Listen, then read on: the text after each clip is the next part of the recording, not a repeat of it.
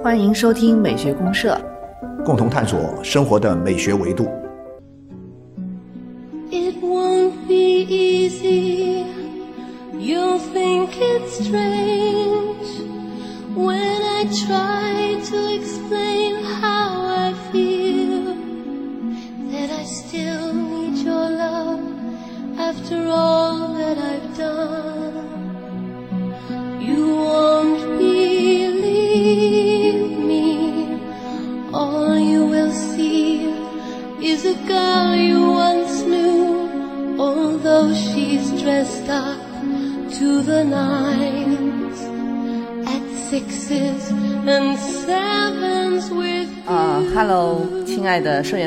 大家好，我是小明老师。我是可可老师，欢迎大家啊！啊，欢迎社员朋友。可老师这两天这个追着看世界杯，对对对对对，我现在您看感觉怎么样？这两天我看世界杯之后呢，有点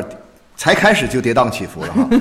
就爆出个大冷门，然后这个阿根廷这个负于这个沙特，哎呀所以你看我们一开始放的曲子就是这个啊，阿根廷不要为我哭泣啊所以。我就说刚才为什么要听这首歌？对，每一次。每一次这个大家就说有以前有一种感觉，就是哎，阿根廷队参加什么重要比赛的时候哈，嗯大家就是说。很怕听到有这首曲子，这首曲子一旦出来之后呢一定是阿根廷输了，你知道就知？道吗啊，但是我觉得今天我们来听这首曲子呢，除了这个哎前两天这个阿根廷输球输球的原因之外呢，其实还有一个原因，就是今天我们要聊的这个人物，今天正好是他逝世哦两周年的纪念日。对对对对，马拉多纳。马拉多纳对马拉多纳在二零二零年的十一月11二月十五号这一天啊，这个心梗啊去世了，对对对呃终年才六十岁啊，就是英年早逝吧，也算是啊，是是啊，六十岁就去世了，一代这个球王球王啊就嗯我还记得当年啊，我还记得当年蛮多纪念活动的。啊。对，而且前两天这个阿根廷输球的时候呢，大家还在提这个事儿啊，就是刚好是这个马拉多纳逝世两周年啊。所以阿根廷本来是应该不输球的，这这这个时候 应该是马拉多纳一份大礼是吧？对，应该啊是给他一份谢礼。对，但是但是那天就是呃二十五号那天呢，我查了一下这个赛程表，这个阿根廷没有比赛啊，他们可以在家好好反省一下 啊，对，怎么样把这个球王身上的这些呃光荣的传统给弄丢了哈，啊，把球没踢好啊。是，所以呃，我们缅怀一下马拉多明纳。白没有？我们来聊聊马拉，因为我觉得马拉多纳这个人呢，其实就是套用这个那个谁的句式，我们之前也用过那个句式，就是雷蒙卡福的这个句式哈，就是当我们在聊马拉多纳的时候，我们在聊什么？其实我也一直在想，因为很多人他可能不一定特别的熟悉足球，对也对这个比赛呀、各方面没有那么多的关切，而对马拉多纳呢，其实可能也未必有多了解。但是，一说到马拉多纳，就是一个如雷贯耳的名字，谁都知道啊，谁都知道，都有自己不同的印象，对，但我感觉这个跟年龄还是关联性很大。还是关联性很大。对你像那个，比如九零后的人，就大部分就马拉多纳就是一个历史性的一个名称了，啊一个一个人物了。啊对，就基本上在他们的这种成长过程中，跟足球的各种关联性里面，就很少有这个人。就不是马拉多纳这个人了，啊，对对对对可能是别的球星了，比如说像现在的 C 罗，对呀、像梅啊这个西呀、梅西这些人对，像这些人，或者更更年轻一些的。对。但是在我们这一年来，就我们这个年龄的人来看，啊五六七这几个年代的人哈，五五零后、六零后、七零后这些年代的人，对，你看马拉多纳是六零年出生的嘛，对对对对。然后他踢球的高峰时期可能也就是八十年代，嗯所以刚好就这个时期，如果说你刚好是你也是在你的青春期，哇，那就是正好。对啊，那正好，我跟马拉多纳一样都是六零后，我比他小三岁啊，我比他小三岁。那我七零后啊，七零后哈，小十几岁啊。呃，但是呢，就是说我最早看这个世界杯的时候啊，其实那时候马拉多纳已经参加了世界杯了，哦。就是一九八二年那场。哦一九八二82年年那个在西班牙的这场比赛，哦。马拉多纳他也参加了，但是他不是一个特别耀眼的主力、啊，主力哈特别厉害。而且那一届因为是意大利得了冠军，意大利有一个特别厉害的一个射手叫这个罗西。啊，哦罗西我印象特别深。啊，所以说那一年呢，其实我记住了意大利队，记住了罗西，但是呢那一届其实。马拉多纳就去了，但是马拉多纳真正引人注目的时候呢，是一九八六年墨西哥的世界杯那场比赛。对对对那那，而且那一届呢是这个阿根廷第二次夺冠，然后第二次夺冠呢，而且还靠的是什么呢？靠的是这个马拉多纳的这个就是能说上上帝之手啊，上帝之手。但是那，那个时候看真的是激动万分呢。我们那时候，我记得啊当时看这场比赛的时候，我们在一起看球的人里面呢，其实我一直是这个欧洲球队的粉，我不是南美球队的粉。虽然那个时代的南美球队非常漂亮，非常好看，包括巴西，嗯，啊，什么季科呀、苏格拉底啊那些人哈，对特别漂亮。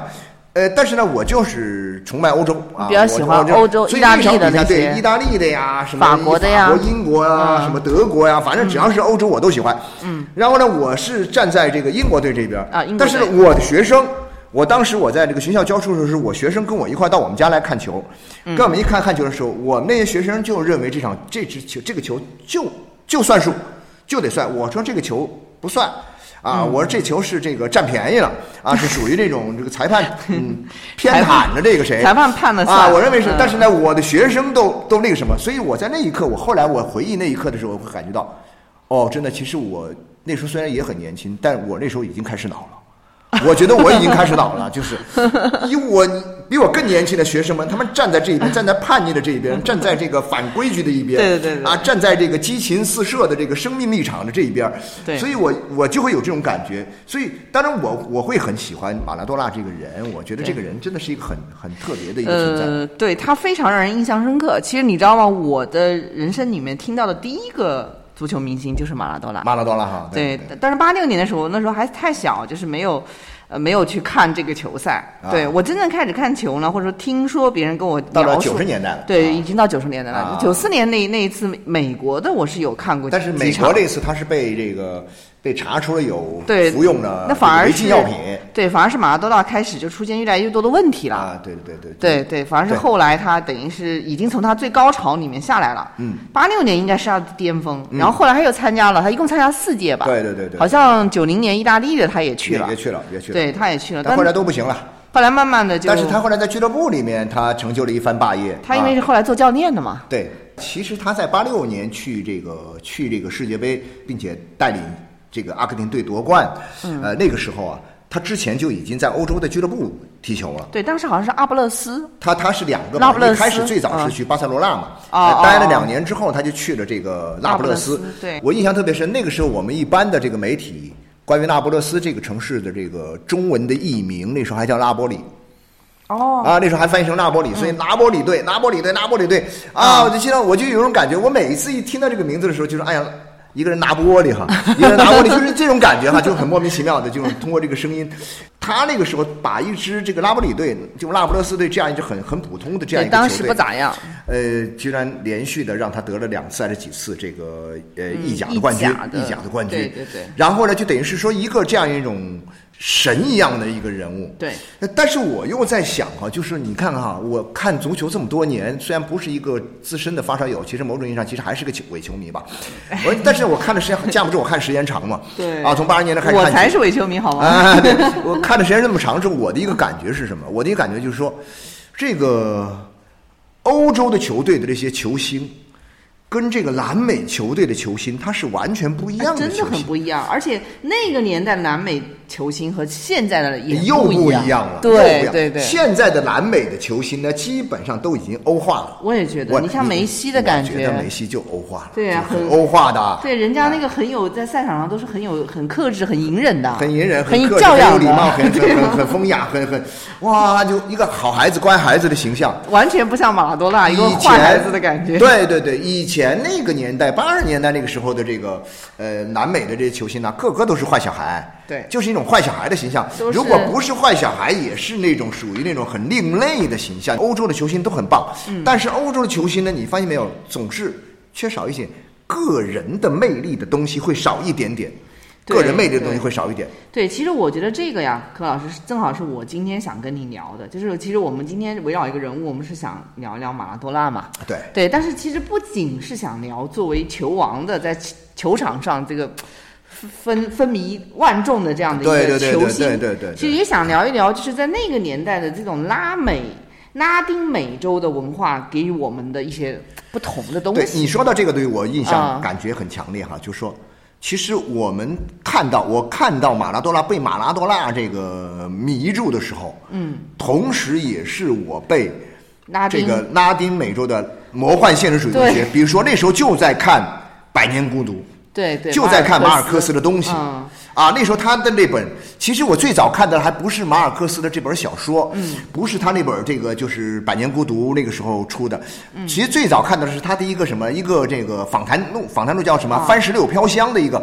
哇，我一看那个《番石榴飘香》，就是他跟一个记者的一个对谈，嗯，我心想还有这么棒的一个作家吗？然后就很急切的想看到他的作品，你知道吗？后来然后就看到了。这个当时二十世纪外国文学译丛里面的那一套书里面的，对啊，这个《百年孤独》，当时一看觉得南美这个世界简直神呐、对他突然打开一扇窗，而且我记得应该是可能是从中国七十年代开始就就陆续的有一股这样的这个文学，不，其实从五十年代，五六十年代就开始五十。年代那个时候，古巴那个时候，哦，古巴那时候我们不是社会主义阵营吗？啊社会主义阵营里面的话呢，那我们肯定跟欧美这个第二世界或者超级大国，我们跟他们对着干嘛。嗯嗯然后呢，拉丁美洲我们是。叫什么呢？我们从五十年代那时候开始，我们跟这个古巴的关系不错。嗯，然后后来呢，又是什么？就是毛泽东这个毛泽东主席他的这个叫什么？他的这个拉丁美洲就是什么亚非拉，亚非拉的国际国际这个呃阵营，他嗯组了一个团，他自己组了一个团啊，以毛主第三世界的团，这个什么共产革命对的对对对那个吧？对对对对对。就是后来那个呃呃切格瓦拉，切格瓦拉其实是那个时代，那个切格瓦拉是最晚出来的，这是古巴因为革命以前。没有讲嗯切格瓦拉，因为说实在的，切格瓦拉在六七十年或者五六十年代、六七十年代的这样一个语境，中国的这样一个语境背景下的切格瓦拉那个人呢，嗯，呃，是属于比较另类的人。啊，但是到了九十年代以后，有了这种消费主义的文化那个味道刚刚抬头的时候，哇，切成格瓦拉那个携带着那个贝雷帽，嘴里叼着这个叫什么雪茄烟的那个形象，对对对哎呀，铺天盖地哈。对对对对就是说，然后这个时候你反反主流战士，反主流战士，然后是一个游，它本身就是个游击战士嘛而且特。别奇怪是在欧美超级流行。对，超级流行。欧美它的流行又是因为什么呢？也是因为，比如说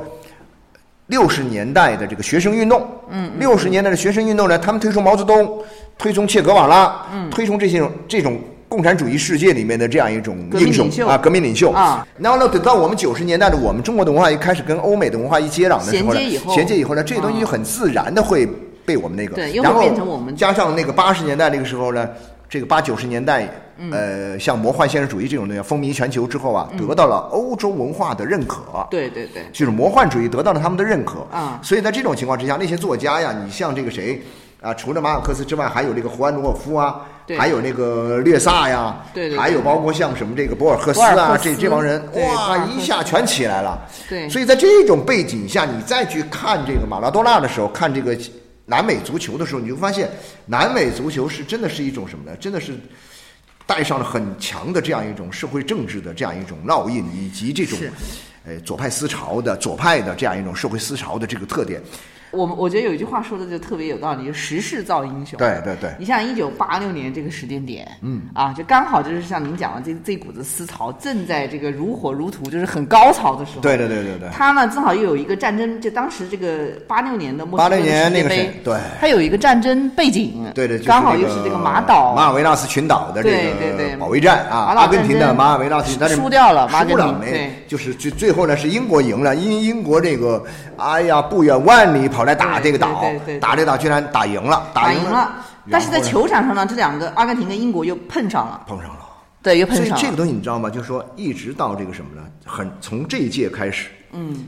人们的这样一种国际政治关系的很多复杂的印象都会被带到球场上来。对，我也感觉，所以就有人说，你包括现在，人们说这个打球跟打仗一样这个比如说，哎呀，一旦有什么美国队跟伊朗队一旦要碰上，那大家就会觉得有种别样的 值得关切的东西。其实没有什么，不就俩球队在比赛吗？但是没办法，对对对它这个东西会带进来。这个东西之所以会被带进来，第一个很重要的原因是什么？我觉得它的源头其实就在一九八六年的这场比赛里。是就在这个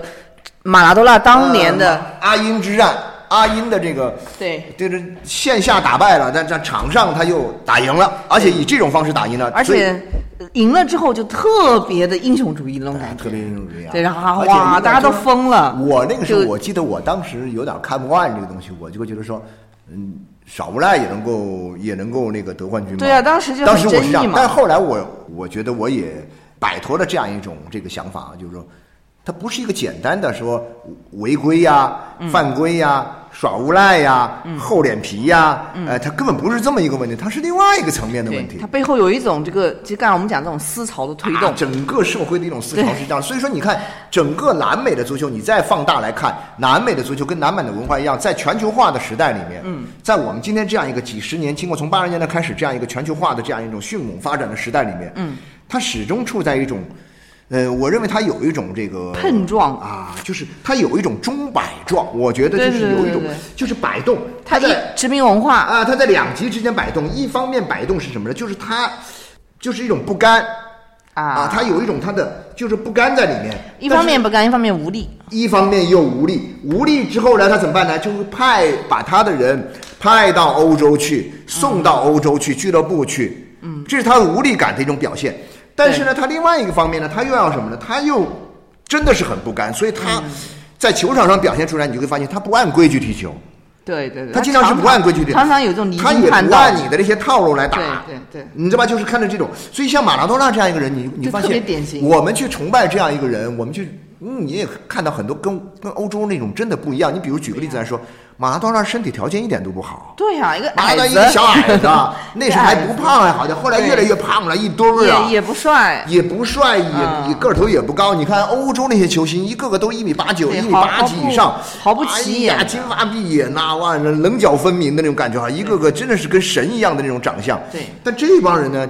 完全不一样而。且他因为是平民出身，街头他又是平民街头踢球出身的，街头踢球所以他其实有很多那种习惯啊、动作啊，包括你都会觉得他很粗野。对对对对，对吧？就整个这个人，你会感觉他其实根本跟我们想象的一种偶像的东西是不太一样的，对对对，所但是又特别有魅力但。他也，所以你之所以会觉得他有魅力，那是因为在那个时代。那个时代话说回来你放在今天这个时代，我问过很多的这个零零后的这些年轻人，好像就没有这种感觉哎，这不咋地，不咋地。这个 这也算是你们的偶像，他会他会有这种看法。嗯那所以说我就会觉得，哎呀，我觉得真的是我们这代人已经老了哈，那个时代已经完全已经被切断掉了。我所以我就讲嘛，他这个时代也在变化。对就马拉多纳所代表的那个同样是南美，但是到了今天这个时代，这个球星啊也不同了。对啊，但是你比如说我跟他们讲到这个马拉多纳的时候，他们说，那马拉多纳你在那个什么呢？你不能吸毒啊。啊，是啊是啊，你不能吸毒，你不能吃违禁药啊！他个人污点那你说像现在这个梅西，他们会干这种事儿吗？你像 C 罗，他会干，他绝不会干这种事情。但是呢，那个时代的人，他就会干这种事情。他就劣迹斑斑，就劣迹斑斑。就反正就不是一个呃传统意义上那对啊，种好他会他好会有很多的孩子，他会有很多不好看的小动作。哎，看看，有时候你看，但是呢，我就想，就是在那样一个年代里面看，哦，你带着一种另外别样的眼光去看这东西的时候，嗯。你会发现，啊，在那样一个历史的环境下，在那样一个社会的背景当中，嗯，啊，一个一个在拉美这种文化里面成长起来的一个对。人，对对对，他要怎么样才能够出头啊？成为一个精神偶像的一他要，怎么样才能？他跟今天是完全不一样的。天哪，今天是商业社会。你今天商业社会里面，你你想象，我有时候会想哎呀，今天商商业社会里面的很多的球星，很多的包括很多的明星，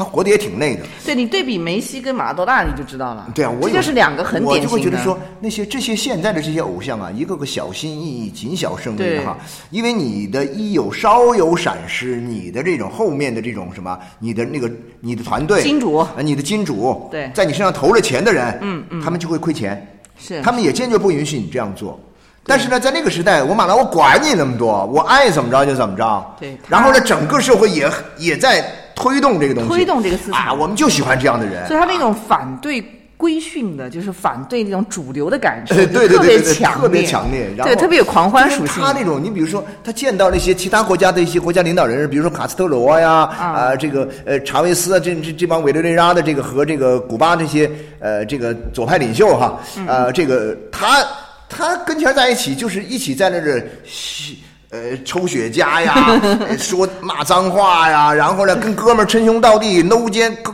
勾肩搭背的，一点规矩都没有。可是现在的明星谁敢这样啊？是你像梅西这种从小就被送到欧洲去培养的，没错没错送到西班牙去成长的，是这种出来以后，你都觉得他身上那种呃拉美的属性都不强了，没什么拉美属 对性吧？，就南美的那种感觉，哎对对对就不太强，反而你会觉得，哎，他跟那些欧洲的那些球星也也看不出来有多大看不出来差别，是吧？看不可出来差别。能它的差别是属于欧洲内部的差别，哦啊而不是这个欧洲和拉美的差别。对，啊所以这，欧洲和拉美的差别，我把它理更多的理解为欧洲和拉美的差别，某种意义上它其实不单纯只是一种地域上的差别，它可能真是一种历史差差历史的时差。对历史，你就想象一下那样一个古老的大陆，后来去了西班牙的殖民者啊，葡萄牙的殖民者，西班牙殖民者，对主要是去到那之后，然后后来就混搭在一起，对然后呢，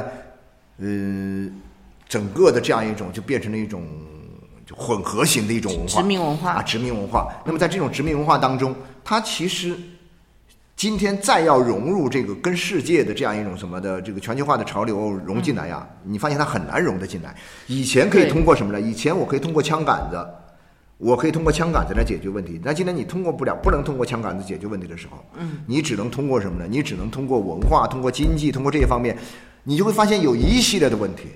对他这个真的是他本土本来已有的那些印第安的那些文化，又基本上被那些殖民者就是毁坏的七七八八了印印第安的印加文化呀，还有当地的这些土著对文化，对对对。然后这些呃入侵来的这些殖民地殖民者呢，就包括西班牙人可能是最多了，意大利人呐、对这些后来就是他们本土的拉丁美洲的那些拉丁语系的，就是我们讲拉丁语系里面的这帮人，对这帮人，那他们自己建立起来的这种文化呢，它又是摇摆的，对。是不是这样？就是他一方面又想亲近欧美，对。另外一方面他又在这种边界之上，其实又是游走在这个本，就很多他这种土著文化的这个夹缝里面。就是其实其实简单的说，其实到底是一种什么形态？根本嗯是他又既想独立，嗯，呃，又又有不能不依附。又不能不依附，啊！我也有其实就是这样一种，就是一种尴尬状态，就是其实也是我们刚刚讲的一种，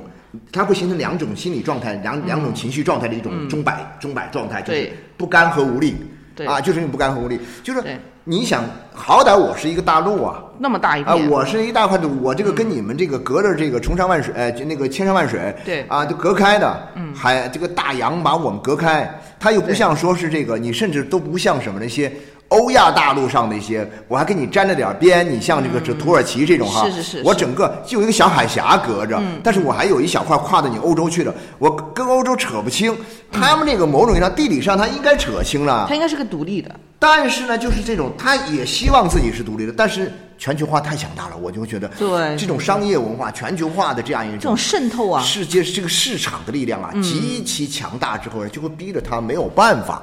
就是大家，你最后归结为一点说，我们亚洲很多亚洲这个以前这种所谓第三世界的人们的这种情境也差不多什么的，就是说你最后你可能不认同他的很多的这种意识形态呀、但你又被裹挟着走。但是又被裹挟走。但至少呢，有一点你又会认同，你我们也想过我们的美好生活呀，嗯，我们也想住洋房啊。我们也想开豪车呀，嗯，但是问题是你在今天这个时代，你要住洋房，你要开豪车，你的经济要发展，嗯，你就不能不在这个体系里面，对，你也得跟着他走，就是很麻烦的事儿，你知道吗？所以这个你不像以前，我就干脆给你打，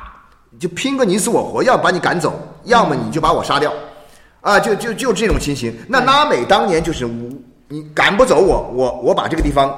给他摁住了，把你们都给摁住了，是吧？呃，摁住了之后呢，这就变成我的地盘了。变成我的地盘之后呢，这帮人他在南美立下来了之后呢，他又、又想跟他的宗主国那边，其实某种意义上也想脱钩啊。是啊，他也想要，你就这这种模式是谁定下来？是美国定下来的。对对对美国当年这个地方，他也不是我跟我的宗主国我独立啊，我跟你，我也是一个国家。他想发展成自己一个独立的一块大陆，对，以前可以，我觉得以前某种程度上他做到了，反正自己乱搞一套呗，自己爱爱自己的想法自己搞，搞的就是那种也是天翻地覆哈，但是也也蛮有特点的。你你包括像什么这个古巴他们这些啊这些，就拉丁美洲的这种左翼思潮特别特别这个强大啊，特别有市场。但是问题是，到了全球化的时代之后，现在拉美人呢，很多拉美人，特别是这个像巴西这些地方，嗯，和这个阿根廷这些比较富裕的，还有像乌拉圭这些地方。小明老师，我比如说我举个例子来说，啊我问你啊，你比如说，当你想象一种你想过的一种最好的生活是一种什么生活的时候，跟这个全世界的人过的最好的生活，其实很大意义上都都重叠的吧，都差不多。因为你比如说他，因为他美国人在这种大规模的消费社会、消费文化之后，啊他等于是就。做了一种相当于说现代人的一种生活模板模式对然后就把它变成一种文化全球化的态势，就是推广、你比如说，传播。我挣了钱，我得去大大肆消费，对不对？对对对对对，然后我得去，我有海滨度假、度假别墅，对不对？物欲嘛，啊，就这些东西就都是把你的物欲谁不想啊？我们都想嘛。但是你要想实现这个东西，你在以前的拉美它是实现不了的。嗯啊，他那种那种拉美的这种政治啊和他的这种经济啊，他是没这条件实现的。所以他们就很多人就说，你包括像很多的国家，像委内瑞拉这种国家。哎呦，现在穷成这样了哈！破产但是呢，你看，对国家的破产，但是问题在于什么呢？问题在于它的资源那么丰富啊！它其实我后来知道，其实委内瑞拉是世界上这个所有的这个国家里面石油储藏量最多的国家。哦，我这个还它不知道比这个，它比这个那咋穷中东成这样啊？那你说，你就是卖油，但是你卖油你怎么卖呀？你以为啊？你以为你拿出去，我有油我就能卖成油？你有油和你有没有钱是两回事儿。你要拿去卖油，那这中间复杂了。其实说真心话，我对这个拉丁美洲啊，一直是很有想象的。啊我其实是在想，如果是有机会能够去旅行的话，啊很值得去走一遍虽然很乱，但是确实很想走一走。而且很远，要对，很去一趟远。要飞十多个二十个小时。对的，我有一两个朋友去南极，就是从阿根廷走的嘛，哦就坐船往南极。啊，火地岛那边过去。对对对，从那儿过的，就是也哦算是呃登陆了一下吧，那登陆下美洲登陆了下南美洲对，但是但是这一块儿的想象呢，其但实是火力岛那边不一样，火力岛那边据说中国人特别多。对 是对他很多人就是奔着南极去的。对，没错。然后这个里面呢，其实我觉得比较呃，就是看不懂的，就是它整个拉丁的，比如说像文学，就是我接触到的可能多一点啊啊、除了像那个球赛哈，球赛因为确实我也是伪球迷，嗯，文学接触多一点，我觉得文学里面那种实验的魔幻里面，老是让我感觉有一种政治属性。有有政治属性，你有没有感觉？就是他好像就是很强烈的讲什么东西，好像都是在讲政治的感觉。有讲政治讲政治，但包括你包括像这种讲政治里面，有些你就会发现，其实你要再往深处一看呢，它又有些不太，有些呢就已经是完全是西方人的立场了哈。啊你比如说，我觉得哈，呃，嗯应该是谁？那个略萨啊略萨就是很西方人视角，有时候你都。欧洲的视角吧，嗯，他就很欧洲的视角，他看很多问题就是民主宪政那套东西是、哦是是完全是这个这个叫什么欧洲的视角，但是呢，马尔克斯啊这些人呢，嗯嗯包括像博尔赫斯这些人呢，他比较左派一点。他其实我觉左翼得他们骨子里面还是左翼的，但是呢，左翼里面又不一样。左翼里面，你像马尔克斯可能又平民一点，而这个博尔赫斯呢又贵族一点。就是哦。那很多的贵左翼里面有很多的贵族啊，是啊是啊。是吧？那些你就像我们中国当年这些红色红色革命传统的当年那些人很多都是贵族家庭出来的，有钱人家出来的，大地主啊、大资本家里面出来的，是他把自己定位为是一个自由民主战士嘛？对，我所以说我们去看这个英雄，我们去看这个拉丁美洲的英雄的时候，看这个谁的时候，马拉多纳的时候，其实看到的呢是一个群像，我觉得他是一个群像他是冲在最前面的，毫无疑问啊！你看的是群像上充满了各种桀骜不驯的东西，对充满了各种这个你他虽然又一方面是桀骜不驯，但是一方面又就是他让有很多的小孩子天真幼稚的东西对，他个性鲜明嘛。对。个性鲜明，然后他的个性里面呢，很多东西就让人能看得到他的一个成长的一个背景，就他不是一个被包装的太厉害的人，他是？成长起来的。对，对。但是呢，我就发现现在的很多的这个英雄啊，明星啊包装了。都是包装出来的，调教调教出来的，是调教模式化的，他是成长自己成长出来的，对，你能看到他的成长痕迹吗？一这个个野生的那种。野生感特别强，对 野生球的感觉，野生 那个感觉对。那种。其实他那些招数，虽然你会觉得哇，其实这个东西，它可以马拉多纳，他真的是可以触动到我们每一个人内心深处的一些，嗯特别是在今天这样一个呃商业化的时代里面哈，嗯它触及到我们内心深处的一些呃叛逆的东西，嗯啊、那些不愿意被规训的东西，不愿意被规训，啊那种带有某种激情的东西，这些东西其实我们已经被摁下来了。就是英雄主义的东西。啊，那些哎，英雄主义的，甚至是理想主义的东西。对英雄主义但是呢，这些东西呢，可能它没有被规训，没有被打磨，它比较粗糙，他比较野生，比较野生。对所以呢，有尤其是在今天这样一个很越来越精致的社会里面呢，去看那个年代的这个英雄啊，你会觉得哇，光芒万丈啊！对，是现在我越来越精致，越来越沉闷。没错，没错，没错，所以。就觉得那个时代挺难能可贵的。你就包括说像我们看的这个叫什么这个世界杯的这个这届卡塔尔世界杯的开幕式哈，回到这啊场开幕世界杯开幕式，开幕式上，哎，我觉得那个那个那个曲子，这个这个叫什么开幕式的主题歌啊这有什么呀？啊，那个那么那么那么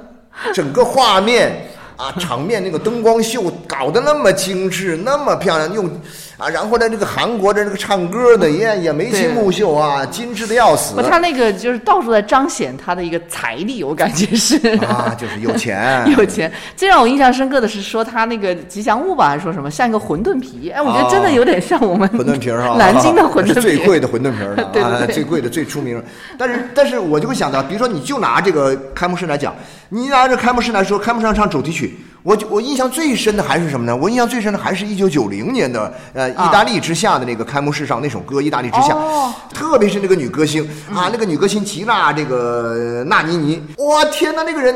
不施粉黛呀，一身潇洒随和的这个装束，在在场上疯狂的这个嘶 呐喊嘶吼，然后呢唱的开心就去亲吻这个男歌手 啊，拥抱，这种感觉是设计不出来的，你知道吗？哦，我我都不记得，因为九零年我九零年还太小啊，了。对，因为我做那个，我和那个小赵去做那个那个世界杯的这个 B 站的节目嘛，啊我们做过一期就是关于这个世界杯的主题曲最喜欢哪一首的这样的节目，挺好然后我就去看，专门我就去介绍这个我就去回忆以前。我回来回去，虽然后面也有很好玩的，你比如说这个啊，二零一零年的南非的这个呃夏奇拉的这个在那这一边扭一边唱那个啊哇咔哇咔什么那种啊，那个南非的风情啊，那种感觉也很好。啊，但是我觉得真的是有生命激情的东西呢，基本上就是九零年那次，哎呀，那特别棒，特别是这个吉娜，哎呦，那唱歌那叫一个迷人呐、